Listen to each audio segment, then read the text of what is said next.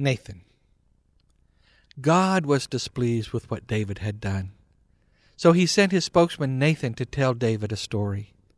And Nathan said, There were two men in a certain town. One was rich, and one was poor.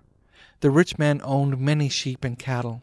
The poor man owned nothing but one little lamb. He raised it and took care of it as if it was one of his own children. One day a guest arrived at the home of the rich man, but instead of killing one of his own lambs, he took the poor man's lamb and killed it and served it to his guest. When David heard this, he was furious. He said, Any man who would do such a thing deserves to die, and he must repay four lambs to the poor man for the one he stole. Nathan said to David, You are that man. God says, I anointed you king.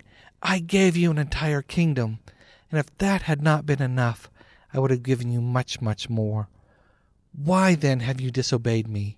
Why have you done this horrible thing? You murdered a man, stole his wife. Because you have treated God with contempt, from this time on violence will always be in your family.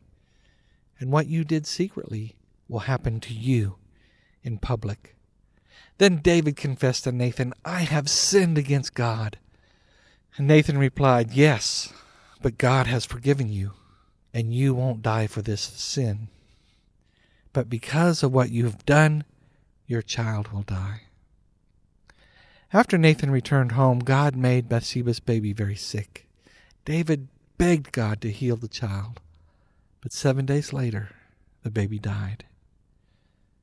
David comforted Bathsheba and then he slept with her. She became pregnant again and gave birth to another son, and they named him Solomon.